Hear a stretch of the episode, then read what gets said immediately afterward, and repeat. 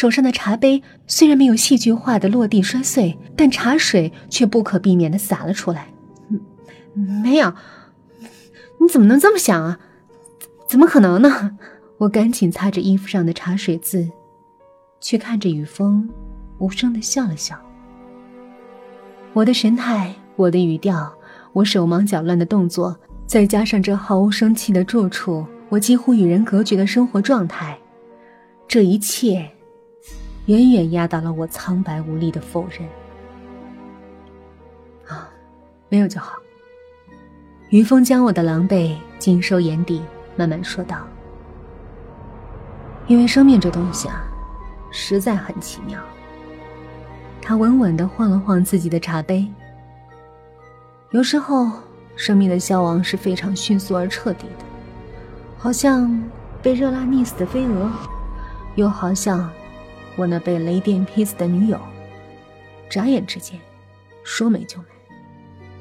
但有时候生命的韧性又超出我们的承受力，漫长的挣扎过程是我们难以忍受的，这煎熬的滋味，那些被我毒死的猫让我尝得够够的，它们一开始撕心裂肺的惨叫，对我耳朵的折磨，就算我用布捂住他们的口鼻，随即而来那身体的扭曲挣扎，对眼睛的折磨更加厉害。当他因为毒性发作慢慢动不了的时候，他那暴突的眼睛却会死死看着你，而你却觉得他已经死了。准备把他搬到小院里埋下的时候，你的手掌却感受到了尚未冷却的体温，他气若游丝的呼吸一下下地抚过你的手指，那种不寒而栗是我终生难忘的。当你终于把它埋进土里，以为一切都结束的时候，它却会不死心的再一次到梦里来报复你它受的痛苦。当你一身冷汗的从噩梦惊醒，总会觉得它好像在房间某个角落里盯着你，而且这种噩梦不是做一次就完了，它会循环往复的纠缠你，你都不知道什么时候是终点。那个雨枫描述流浪猫毒发身亡的过程的周四夜晚，我一连好几天都下意识地躲避它。无论在清晨回来还是傍晚上班，我都绕过它的小院子。这个星期的周四照例来临，傍晚睡了一天的我起床后，正犹豫是不是去照例赴那晚餐之约时，却透过厨房窗口看到雨枫的小院里出现了一个年轻漂亮的女子，她蹲在美丽的花草之间，欣赏着植物的美丽，而且兴致勃勃地逗弄着那只黑猫。雨枫抱着胳膊站在阳台上，姿态冷淡，脸色也沉沉的。哎呀！女子的逗弄大概让黑猫不耐烦，被她的前爪抓了一下，看样子是抓出了几道血痕。她叫了一下，并且让雨枫看。你看，他抓我！女子撒娇的声音和姿态让我不由冷笑。于峰可是口口声声跟我说他女友被雷劈死了呀。我怀想着戳穿他谎言的心情，出门下楼，朝他的小院走去。我的出现让雨峰眼前一亮，他冲我微笑招呼：“来啦！”年轻的女子怀疑的目光在我和雨峰之间来回。看我时甚至有明显的敌意，雨峰神情坦然地跟他说，我跟你说了我晚上有约，你就是不信，现在人家来了，你可以走了吧。女子冲我哼了一声，摸了摸被黑猫抓出血痕的胳膊，昂着头重重大步离开。他是谁啊？